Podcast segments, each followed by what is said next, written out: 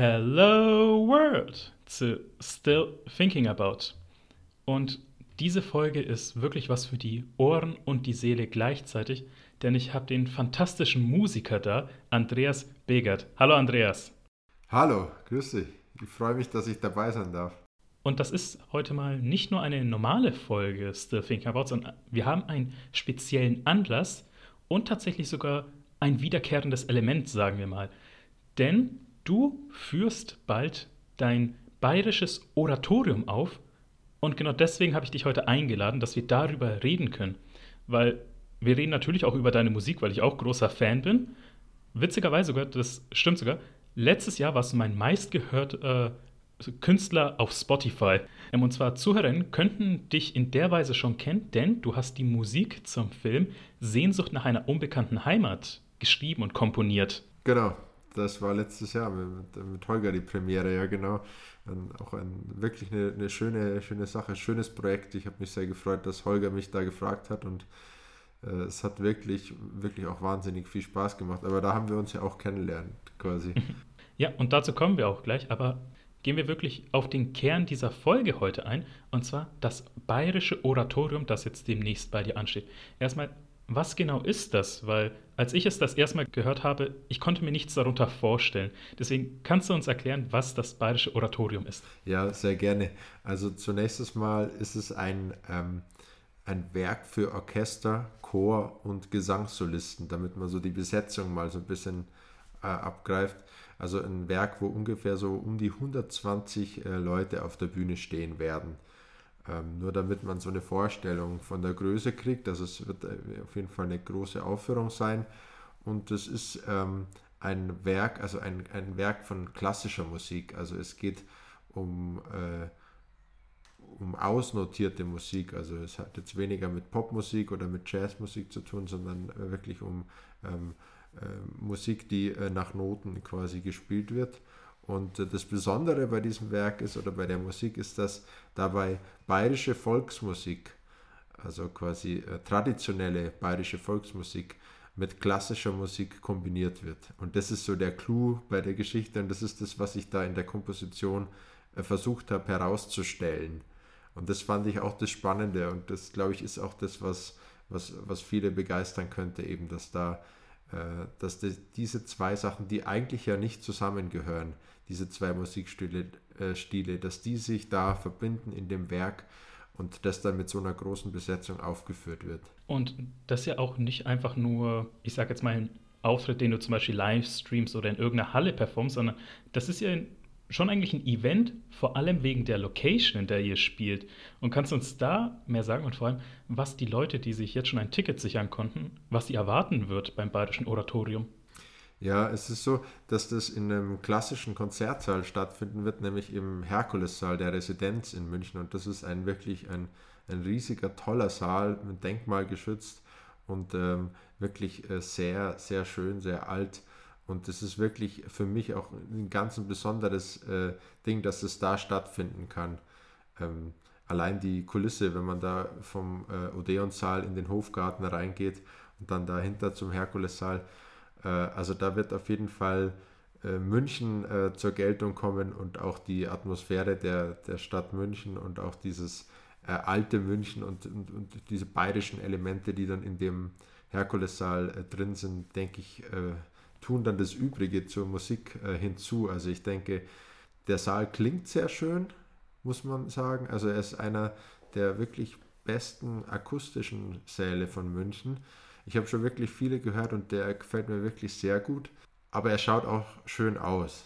Es ist jetzt kein moderner Saal, aber es ist ein, ein, ein, ein historisch alter Saal und äh, ich finde, der passt ganz gut eben zu, diesem, zu dieser Kombination aus bayerischer Volksmusik und, ähm, und Klassik. Okay, da haben wir jetzt ein bisschen Insights bekommen, die wir so, glaube ich, über München nicht bekommen hätten, was der bestklingendste Saal ist. Aber was können dann die Leute erwarten? Weil es ist ja nicht nur, dass du gesagt hast, okay, ich nehme die Lieder und die Lieder oder die Lieder und das Genre und verbinde sie, sondern es hat ja auch eine Thematik, dein bayerisches Oratorium. Kannst du uns dazu mehr erzählen, was die Leute dann erwarten wird in Sachen Narrative, sage ich jetzt mal? Ja, genau, also textlich, genau. Textlich ist es so, dass es ein Osteroratorium ist, also es ist ein geistliches Werk. Also es kommt quasi die biblische Ostergeschichte darin vor. Also da geht es konkret um die Kreuzigung äh, von Jesus Christus und dann später im Verlauf des Stücks dann um die Auferstehung von Jesus Christus mit den ganzen Auf und Abs dazwischen. Also mit äh, traurigen Szenen, mit äh, aufbauenden Szenen wieder. Und dieser Text, ähm, der war für mich auch das Spannende, den habe ich auch im Bayerisch äh, gesetzt quasi. Also ich habe den übersetzt ins Bayerische und ähm, das ist auch das Spannende, weil dieses Bayerische sehr ehrlich und, und nah kommt. Also das ist so was, da kann man nicht weghören. Auch bei der Kreuzigung ähm, das ist, da muss man zuhören. Also anders wie vielleicht jetzt im Hochdeutschen das Bayerische, das nimmt, nimmt einen da direkt mit und das hat mich auch so, so begeistert und da habe ich so das Feuer gespürt. Wenn ich, wenn ich bayerisch bin oder wenn ich bayerisch spreche und höre, dann bin ich ganz ehrlich, da kann ich auch nicht lügen. Da muss ich einfach so, da bin ich einfach daheim. Da muss ich sagen, okay, so ist es und so, so muss man dem ins Auge schauen. Und das ist jetzt natürlich bei der, bei der Kreuzigung Jesu natürlich brutal, weil man muss sich das irgendwo anschauen und ähm, man darf da eigentlich als Mensch und als Zuhörer jetzt nicht weghören. Aber gerade das ist eben das Spannende, dass man da durch das Bayerische so in so einen Sog reinkommt. Also du hast ja gerade vieles erwähnt, auf das ich erstmal eingehen will, Schritt für Schritt. Zum einen, weil du es ja ins Bayerische übersetzt hast, wodurch wir eben annehmen können, dass du auch Bayerisch kannst. Und zwar eine Frage, bist du mit Bayerisch aufgewachsen oder musstest du es im Nachhinein lernen, weil zum Beispiel meine Großmutter, die ist als Gastarbeiterin aus Italien herkommt, und sie hat Fränkisch gelernt, bevor sie Deutsch konnte. Und jetzt ist halt, dass man, also sie spricht halt zum Beispiel immer Fränkisch mit italienischem Akzent, aber man merkt dann auch das Fränkische, wenn sie dann Italienisch spricht. Also zum Beispiel, wenn sie sich am Telefon meldet, stellt sich erstmal auf Italienisch vor und dann nochmal mit so Schatzi, Ibi, die Nonna. sehr, also wie war es bei, äh, bei, dir? Musstest du dann erstmal Bayerisch lernen oder bist du damit aufgewachsen? Äh, ich bin tatsächlich damit aufgewachsen. Also bei uns daheim haben eigentlich alle Bayerisch gesprochen und ich, ich spreche auch sehr viel Bayerisch tatsächlich noch. Wobei ich jetzt zu Hause, also meine Frau äh, spricht auch Hochdeutsch und wir sprechen eigentlich auch Hochdeutsch überwiegend, aber also äh, wenn ich jetzt wieder nach Hause fahre, nach Erding und da bei meinen Großeltern bin, dann äh, switche ich sofort ins Bayerische und komme da auch nicht mehr raus. Also das ist für mich wirklich so ein Urgefühl von Heimat. Ich, ich ja wirklich Muttersprache, also vor, vor dem Hochdeutschen noch tatsächlich. Okay, und also ich finde das wirklich super sympathisch einfach, weil man dann so merkt, da lernt man mal den Künstler hinter der Musik kennen. Aber gehen wir mal wieder auf die Musik und das bayerische Oratorium ein, weil du meintest, es geht dann um die Kreuzigung von Jesus und es erzählt ja auch dann eine Geschichte, was ihr dann da machen werdet. Wie können wir uns das vorstellen? Also ist dann wirklich einfach nur der Chor singt diese Geschichte oder sind da vielleicht sogar DarstellerInnen, die dann was spielen? Ja, szenisch wird nicht sein. Also die, die Geschichte wird ausschließlich erzählt über den Text und über, also über den Chor, der den Text singt und über zwei Solisten. Da haben wir eine, ein, ein Sopran und ein äh, Bariton, also einmal weiblich, einmal männlich Solisten. Und äh, die erzählen auch diese Geschichte, aber auch nur über den Text. Also da ist szenisch jetzt nichts dabei. Aber der Text ist äh, relativ einfach gehalten und, und sehr aussagekräftig. Also ich denke, man kann auch folgen, wobei es auch mit Sicherheit Sinn macht, da dann vor dem Konzert nochmal ins Programmheft zu schauen und sich den Text nochmal durchzulesen, weil dann doch natürlich durch das Bayerische sicherlich äh, einige Worte dabei sind, die man vielleicht nicht sofort äh, dann versteht oder auch gerade wenn man jetzt nicht äh, in Bayern aufgewachsen ist oder die der bayerischen Sprache Herr ist, äh, macht es auf jeden Fall Sinn, da noch mitzulesen oder, oder sich da äh, vorher das, das durchzulesen. Das ist ja auch eine Sorge, also weil ich gehe stark davon aus, dass jetzt irgendwie auch Leute da sind, die jetzt entweder nicht aus Bayern kommen oder wie zum Beispiel ich, der zwar in Bayern geboren worden ist und aufgewachsen ist, der aber bayerisch nicht fließen kann oder schwer verstehen kann. Also bist du mit dieser Sorge auch daran getreten oder hast du gesagt, ey, nee, das ist meine Vision, entweder versteht es oder nicht? Äh, ja, also ich denke, ja, ja genau, also eigentlich habe ich es mir schon, ich habe mir gar nicht so viel Gedanken darüber gemacht. Ehrlich gesagt, ich habe natürlich, natürlich äh, denke ich, dass einiges sicherlich Probleme haben werden, es direkt auch beim Singen zu verstehen. Allerdings, wenn man die Geschichte von der, von der, von der, diese, diese Ostergeschichte ein bisschen im Kopf hat, kann man sich das, glaube ich, im, mit Hilfe der Musik ganz gut vorstellen. Also äh, die Musik, glaube ich, ähm, macht da vieles wieder gut, was man dann vielleicht ähm, aus dem Bayerischen jetzt nicht unbedingt versteht. Also zum Beispiel die Kreuzigung, das erste Stück fängt halt extrem wuchtig und gewaltsam explosiv von der Musik schon an. Da ist dann auch irgendwie klar, dass da irgendwas Krasses passiert und dann geht es zum, zum Beispiel weiter mit einem sehr traurigen, emotionalen Stück, dann ist auch klar, dass dann irgendwo da die Trauer dann über den Tod oder so stattfindet und äh, ich denke, dass äh, also man kann sich schon zurecht reimen irgendwo, denke ich. Weil du jetzt gerade auch gesagt hast, dass eben dein Stück oder die Stücke, die du inkorporierst, viele verschiedene Emotionen äh, eben widerspiegeln werden. Was genau ist dann dein Ziel für die Leute, die dann zum bayerischen Oratorium kommen? Also sagst du dann wirklich so, du willst einfach die Geschichte erzählen oder willst du wirklich die zum Nachdenken anregen? Willst du ihnen eine gute Zeit bereiten? Willst du, dass sie traurig sind? Also was sagst du, im Idealfall sollten die Leute, die dann sich Tickets sichern konnten, am Ende fühlen und denken? Äh, ich denke, dass, dass ich die Leute mitnehmen will auf eine Reise.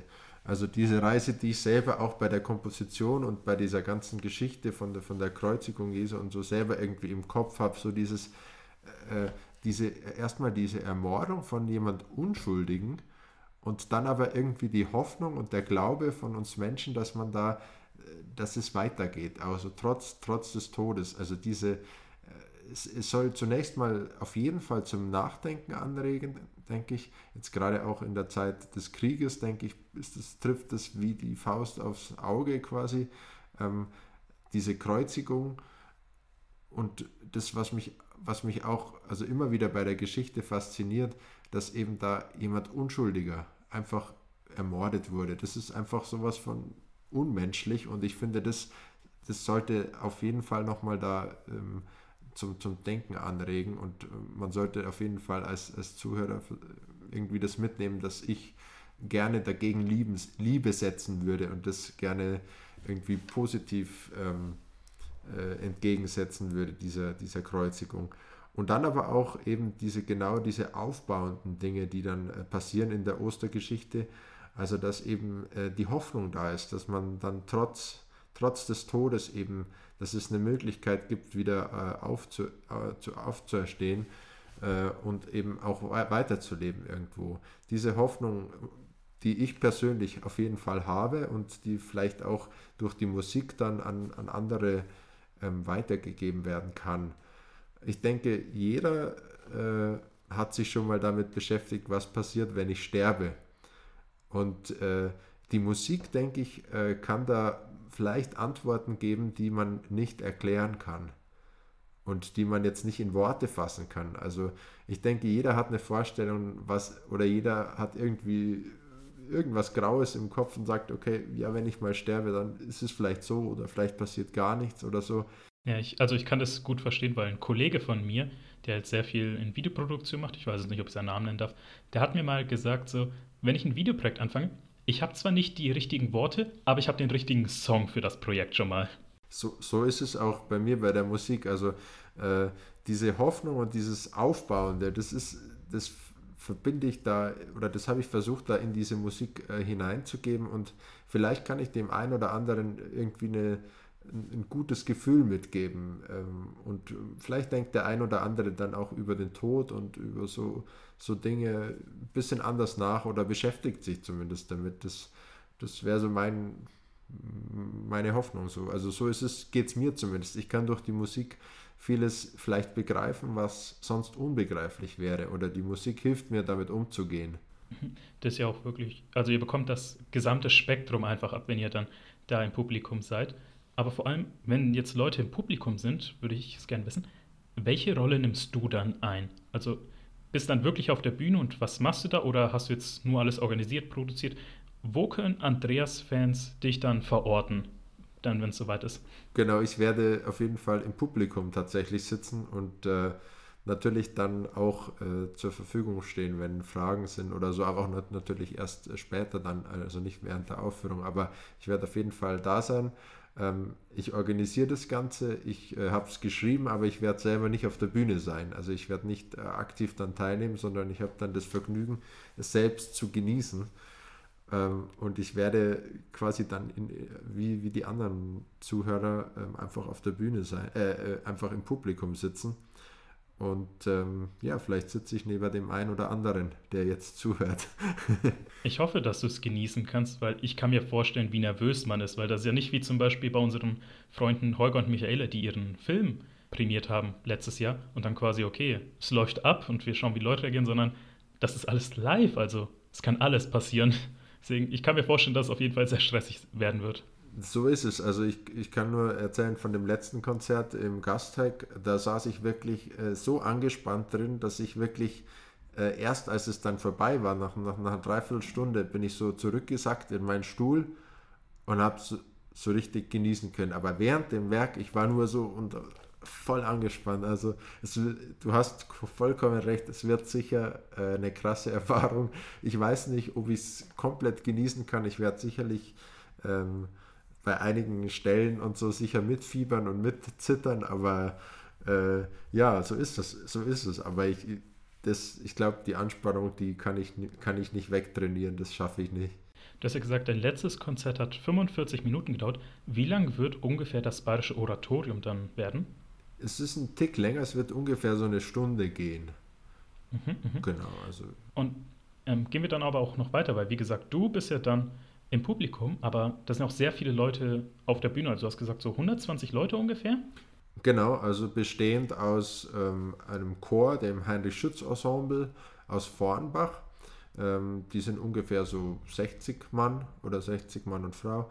Und ähm, die Münchner Symphoniker, das Sinfonieorchester, ähm, bilden dann den Rest zusammen mit zwei Solisten, ähm, die dann auch noch gesang gesanglich tätig sind. Und wie hast du diese Leute ausgesucht? Also über ein Casting oder bist du direkt auf die Leute dann zugegangen und gesagt, ich will deine Symphonie haben, ich will dich als Solist? Also wie lief es ab, dass du deine Crew zusammengetrommelt hast? Ja, also da, da ist es ganz, da musste ich ganz demütig sein. Eigentlich, da musste ich eher fragen, ob die mit mir äh, quasi zusammenarbeiten. Also äh, mit dem Heinrich Schütz Ensemble, also mit dem Chor, äh, das, mit dem habe ich schon mal zusammengearbeitet beim letzten Konzert. Den leitet auch mein Bruder, der Markus. Und äh, da war es so, dass ich da einfach wieder angefragt habe und habe gesagt, hey, das lief so gut letztes Mal, hat, hättet ihr wieder Lust, das zu machen? Und dann war es wirklich eine große Ehre, dass die wieder zugesagt haben. Also es ist wirklich keine Selbstverständlichkeit gewesen. Ähm, es war wirklich äh, für mich ein, ein, Geschenk, dass die wieder das gemacht haben. Also und äh, beim Symphonieorchester, bei den Münchner Symphonikern, da war es äh, so, dass ich mit denen jetzt quasi noch nicht zusammengearbeitet hatte und da einfach äh, mich präsentieren musste und das Projekt vorstellen. Und das war auch total spannend für mich, weil ich ja in keinster Weise wusste, ob ich überhaupt für die in Frage komme. Also die sind wirklich ein großes Münchner Orchester. Äh, die sind wirklich etabliert in der Szene. Ähm, da war es dann wirklich auch, äh, sage ich mal, eine Erleichterung, als die dann gesagt haben, ja gut, das machen wir.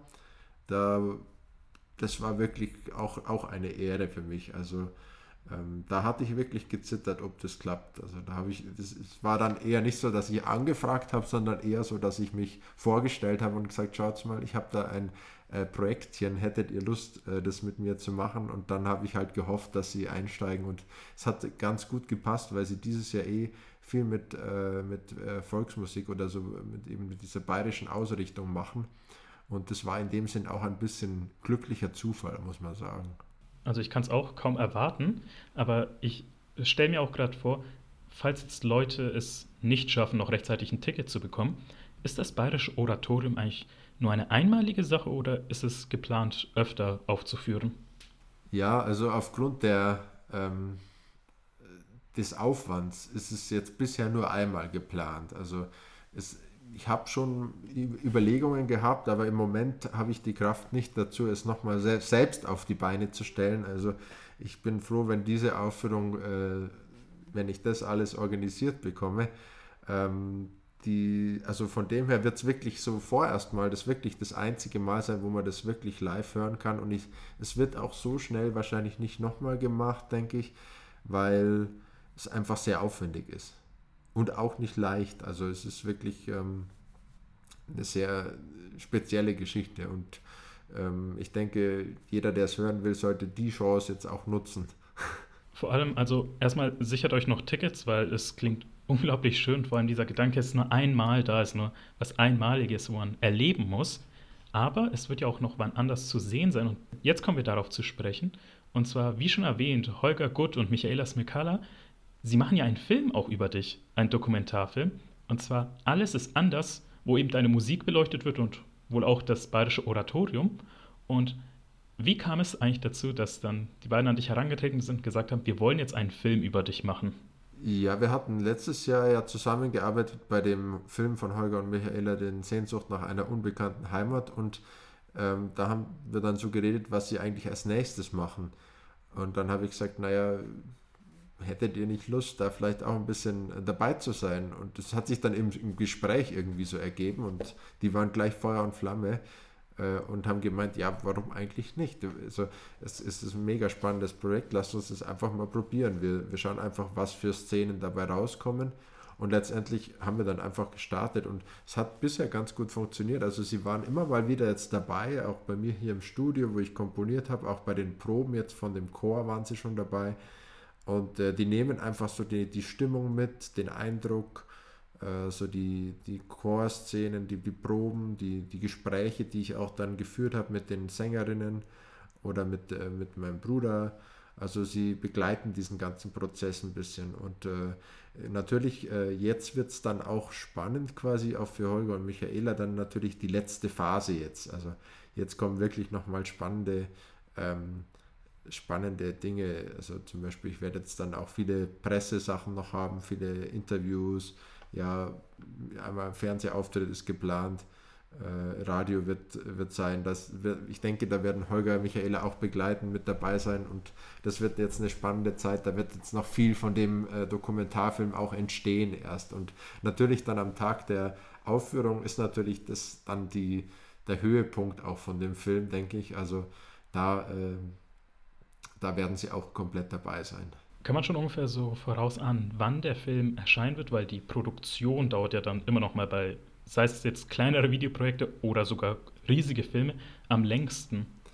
Ich kann da, da leider gar nichts sagen. Also ich denke, das, äh, das müssen Holger und Michaela dann ausloten, wann sie da äh, nach außen gehen. Also ich bin da tatsächlich auch insofern nur so beteiligt, dass ich eben den Input liefere und äh, alles andere machen Holger und Michaela. Aber ich denke schon, dass es irgendwie dann natürlich nach dem Konzert äh, dazu kommen wird, dass man auf jeden Fall den Film fertig macht und wie, wie und wo der dann verwertet wird oder äh, wie der zu sehen ist, das, das wird sich dann noch zeigen, denke ich. Auch je nachdem, wie sich jetzt die, die nächsten Wochen auch entwickeln werden, was da noch passiert.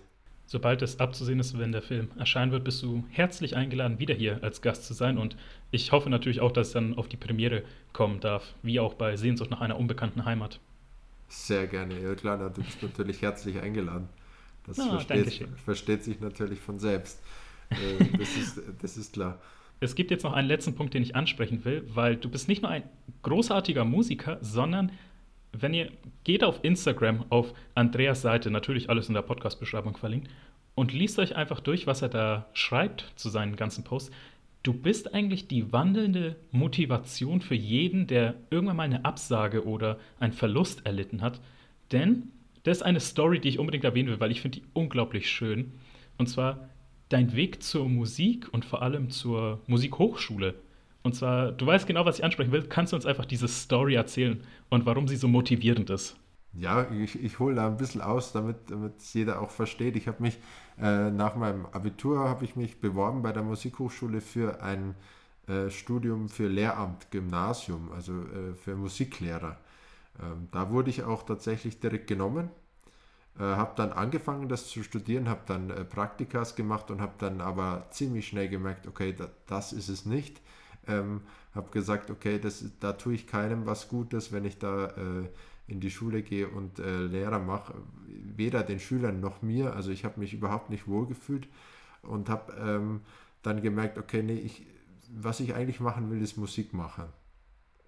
Und habe gesagt, okay, gut, ich, dann bewerbe ich mich jetzt an der Musikhochschule für Komposition und äh, war eigentlich recht zuversichtlich, dass es klappt. Habe da wirklich viel Zeit investiert, habe viele Stücke zusammengesucht, habe mich auch bei den Professoren äh, vorgestellt. Vorher war da persönlich bei denen vor, vor Ort und die haben auch gemeint, ja, ja, also auf jeden Fall bewerben und so. Und äh, ja, aber dann äh, ging die Bewerbung rein, äh, raus und ähm, ein paar Monate später kam dann äh, tatsächlich direkt die Absage.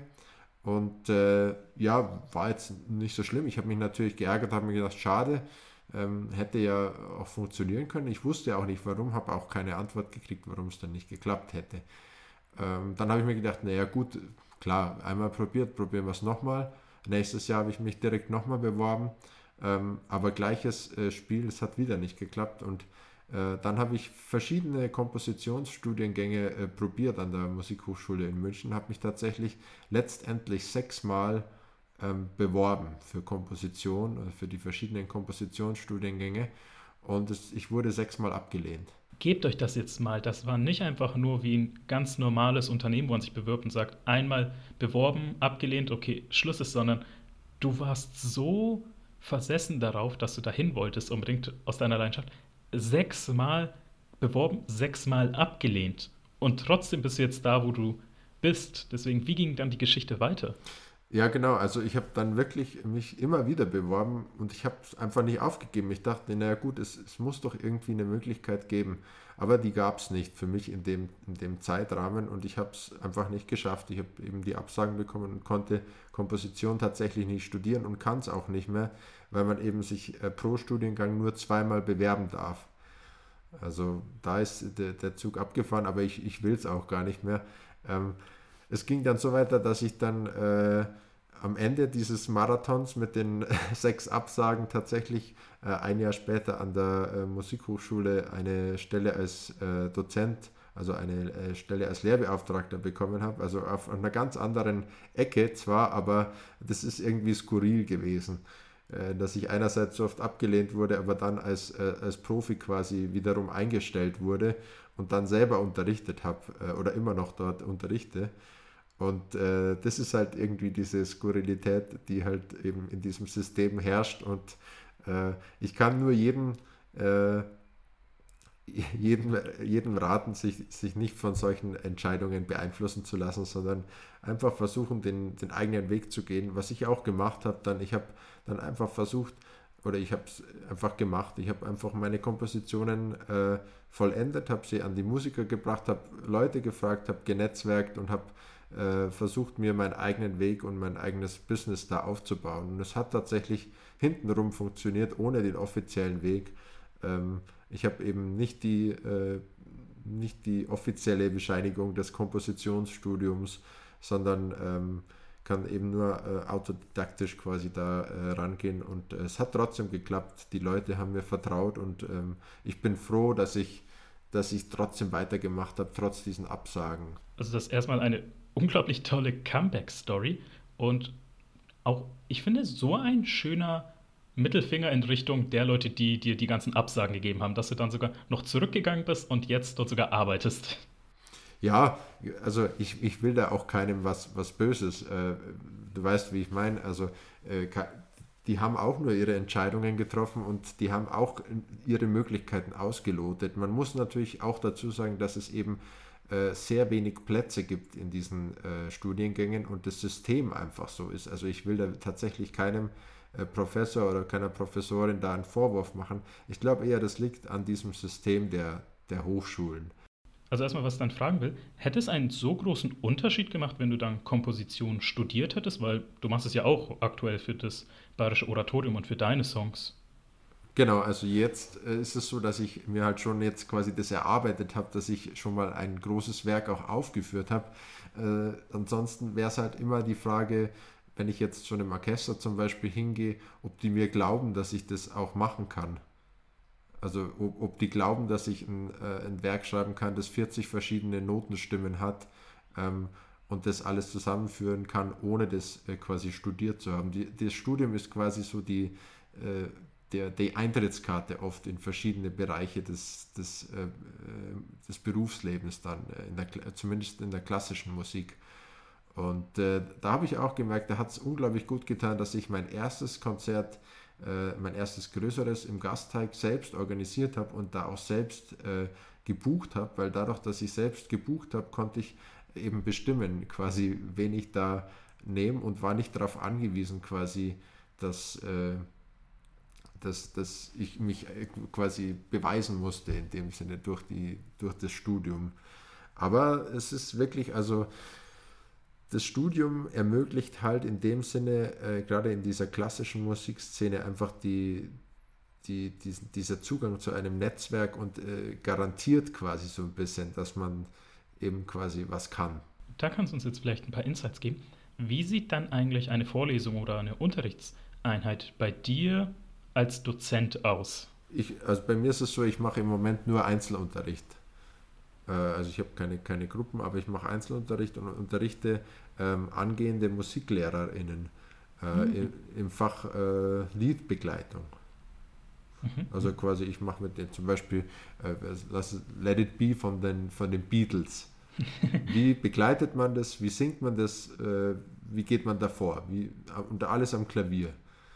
Das ist, das ist so mein Job, den, äh, den StudentInnen dann quasi weiterzuhelfen oder auch vielleicht mal einfach Ansätze zu liefern, äh, vielleicht ein paar Patterns oder, oder so Ideen zu geben, wie könnte man sowas ähm, gut begleiten, damit es funktioniert. Okay, weil du ja gerade gesagt hast, am Klavier dann, weil du machst ja selber auch deine Musik abseits von dem bayerischen Oratorium oder Filmmusik. Was ist deine, ich sag mal, Range? Also welche Instrumente kannst du alle spielen, welche Programme, weil du auch viel Unterschiedliches gemacht hast, zum Beispiel bei Sehnsucht nach einer unbekannten Heimat und auch vor allem ähm, beim Gesang, was du da alles kannst, welche, wie heißen die, Tonlagen? Ich kenne mich da gleich nicht. Also was ist da deine ganze Range? Ja, das ist eine spannende Frage, weil man natürlich im Laufe des Berufslebens, also ich arbeite jetzt auch schon seit äh, sieben Jahren freiberuflich in der Musikszene und äh, da entwickelt man natürlich verschiedene Fähigkeiten oder eignet man sich mal das an, mal das. Also da, da habe ich auch schon viel äh, quasi erst Learning by Doing einfach dazu gelernt. Ähm, ich komme ursprünglich von, vom klassischen Klavier, also äh, ja, Beethoven, Mozart, Bach, alles habe ich alles durchgemacht, habe dann viel Jazzmusik gemacht, auch am Klavier, habe aber dann äh, geswitcht, bin in verschiedenen Bands tätig gewesen als E-Bassist, habe dann da E-Bass gespielt, äh, habe auch Cello gespielt in einem Orchester, in einem klassischen Orchester äh, dann habe ich noch verschiedene andere Sachen gemacht, eben wie zum Beispiel bei Mundharmonika, einer Münchner äh, Pop-Hip-Hop-Band, habe ich äh, Songs produziert oder auch geschrieben teilweise. Und äh, da habe ich natürlich dann auch gelernt, so diese Seite des Produzenten äh, mir anzueignen und habe äh, in dem Zug dann auch so Fähigkeiten gelernt, die ich ja dann auch bei dem Film gebraucht habe. Also da musste ich ja auch quasi die Musik äh, komplett fertigstellen mit verschiedenen Instrumenten, die ich selber aufgenommen habe, äh, wo ich selber gesungen habe, wo ich selber verschiedenes gespielt habe, auch äh, diverse Percussion-Instrumente, mal Schlagzeug gespielt, mal E-Bass, mal E-Gitarre, äh, mal eben Cello eingespielt oder eben auch andere Musiker aufgenommen. Also da ist die Palette sehr breit, wobei ich wobei ich sagen möchte, dass ich eigentlich ähm, mein Hauptaugenmerk tatsächlich auf der Komposition habe. Also da bin ich wirklich, äh, wenn man das so sagen kann, Pro. Bei allen anderen Dingen, die habe ich mir auch angeeignet und da kann ich auch mitreden, aber äh, da habe ich jetzt nicht äh, die krassesten Erfahrungen irgendwie. Ah, wegen den Instrumenten, das ist jetzt eine persönliche Frage, weil ich wollte mit demnächst mal eine Gitarre holen und Gitarre spielen lernen, aber ich schwanke auch noch mit Klavier. Deswegen, was, weil es ja auch die Musik deine Leidenschaft ist, welches Instrument zu spielen macht dir eigentlich am meisten Spaß?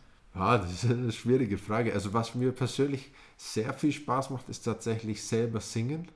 Mhm. Also es ist jetzt zwar das Instrument der Stimme, aber das ist was, was äh, da kann ich sehr viel verarbeiten und das ist, entspannt mich extrem. Also das ist wirklich was, weil es so direkt am Körper dran ist, ist es was sehr Persönliches und was mir einfach sehr viel Freude bereitet. Danach bin ich immer gut drauf. Wenn ich jetzt irgendwie zum Beispiel meine eigenen Songs gesungen habe oder äh, gleichzeitig am Klavier und dann gesungen und oder Sachen für, für, für, äh, für den Film eingesungen habe, das ist wirklich was, was mich total motiviert und wo, wo ich wirklich äh, voll aufgehe. Es ist ein Herz irgendwie so. Das ist, das ist wirklich äh, ein Riesending für mich. Ansonsten auf jeden Fall Klavier. Also da bin ich, da wäre ich ganz beim Klavier. Aber gut, das ist so ein bisschen Typsache. Äh, viele finden es auch wahnsinnig schön mit Gitarre, weil man die Gitarre halt einfach flexibler auch mitnehmen kann. Äh, völlig verständlich. Also das hatte ich auch schon oft, dass halt das Klavier natürlich örtlich gebunden ist. die Gitarre ist halt immer schön. Du kannst sie mit auf die Couch nehmen, kannst da spielen, kannst dich gemütlich hinlegen, kannst aber auch am Lagerfeuer sitzen, Gitarre spielen. Also es hat, hat schon auch sehr viel, die Gitarre. Und man merkt wirklich deine Leidenschaft daraus. Das finde ich so schön. Deswegen würde ich zum Schluss nochmal dich bitten, abgesehen von deinen eigenen Songs, was sind so Songs, wo du, sag, wo du unseren Zuhörerinnen sagen würdest, hört euch die einfach mal an? Also wirklich, legt mal alles zur Seite, einfach die Kopfhörer aufsetzen und diese Songs anhören und wirklich erleben. Äh, ein Song, den ich wirklich sehr, sehr feiere, der heißt Frühling. Äh, der ist von, äh, von Fiverr, geschrieben F-I-V-A, ist eine Münchner äh, Rapperin, Münchner Künstlerin. Ähm, den Song hat sie mit der Jazz Rausch Big Band aufgenommen, also ist äh, wirklich ein sehr ho qualitativ hochwertig aufgenommen und ähm, der, der nimmt mich jedes Mal so mit. Und das passt auch perfekt jetzt in den Frühling rein. Da ist genau diese Stimmung so, es, es geht wieder aufwärts, so die, die, die, die Blumen schauen so raus, irgendwie so, man läuft durch München, das ist so wirklich so, also das ist wirklich ein Song, der mich, äh, der hat mich irgendwann vor ein paar Jahren mal so mitgenommen und gecatcht und ich höre ihn immer, immer, immer, immer wieder. Das klingt schön, packt diesen Song in eure Playlist und vor allem, wenn es noch möglich ist, sichert euch Tickets für das Bayerische Oratorium. Und dafür würde ich dich fragen, Andreas, kannst du uns jetzt nochmal zum Schluss die Informationen geben? Also wann findet das Bayerische Oratorium statt und wo kann man sich noch Tickets besorgen vor allem? Ja, das Bayerische Oratorium findet am 29.05., am 29. Mai 2022 äh, statt. Das ist ein Sonntag. Um 20 Uhr beginnt und dauert circa eine Stunde. Tickets bekommt ihr bei München Ticket, entweder online, das ist am einfachsten, habe ich auch schon gemacht, einfach ähm, den Platz genau auswählen, dann schicken die die Tickets zu. Oder in München an den äh, München Ticket Vorverkaufsstellen, da müssen wir im Internet schauen, da gibt es ein paar. Da habt ihr es. Und erstmal, ich will mich wirklich für diese tolle Folge bedanken, Andreas. Wirklich danke, dass du uns mit in die Welt der Musik mitgenommen hast. Sehr gern, Adriano. Und jetzt zum Schluss, ich würde dir die letzten Worte überlassen. Was hast du an unsere ZuhörerInnen von Still Thinking About noch zu sagen? Hört euch die anderen Folgen von Adrianos Podcast an. Ich habe äh, einige wirklich durchgemacht und ich feiere es jedes Mal, wie spontan und wie griffig die Dinger sind. Also es ist wirklich nichts gestellt, sondern es ist wirklich immer echt so äh, ehrlicher Moment und äh, einfach greifbar im, aus dem Leben geschnitten, könnte man sagen. Ähm, wirklich, also ähm, genießt es in Ruhe mal bei einer Autofahrt oder so, gönnt euch den Podcast. Ich, ich feiere es, ich bin äh, Supporter, ich bin dabei. Ah, wirklich, ich liebe dich, Andreas. Danke für diese Worte. Ich werde es, glaube ich, irgendwie rausschneiden und für Promo-Zwecke benutzen. Sehr gerne, kein Problem. Aber das war eine großartige Folge Still Thinking About. Das war Andreas. Ich bin Adriano. Goodbye and good night.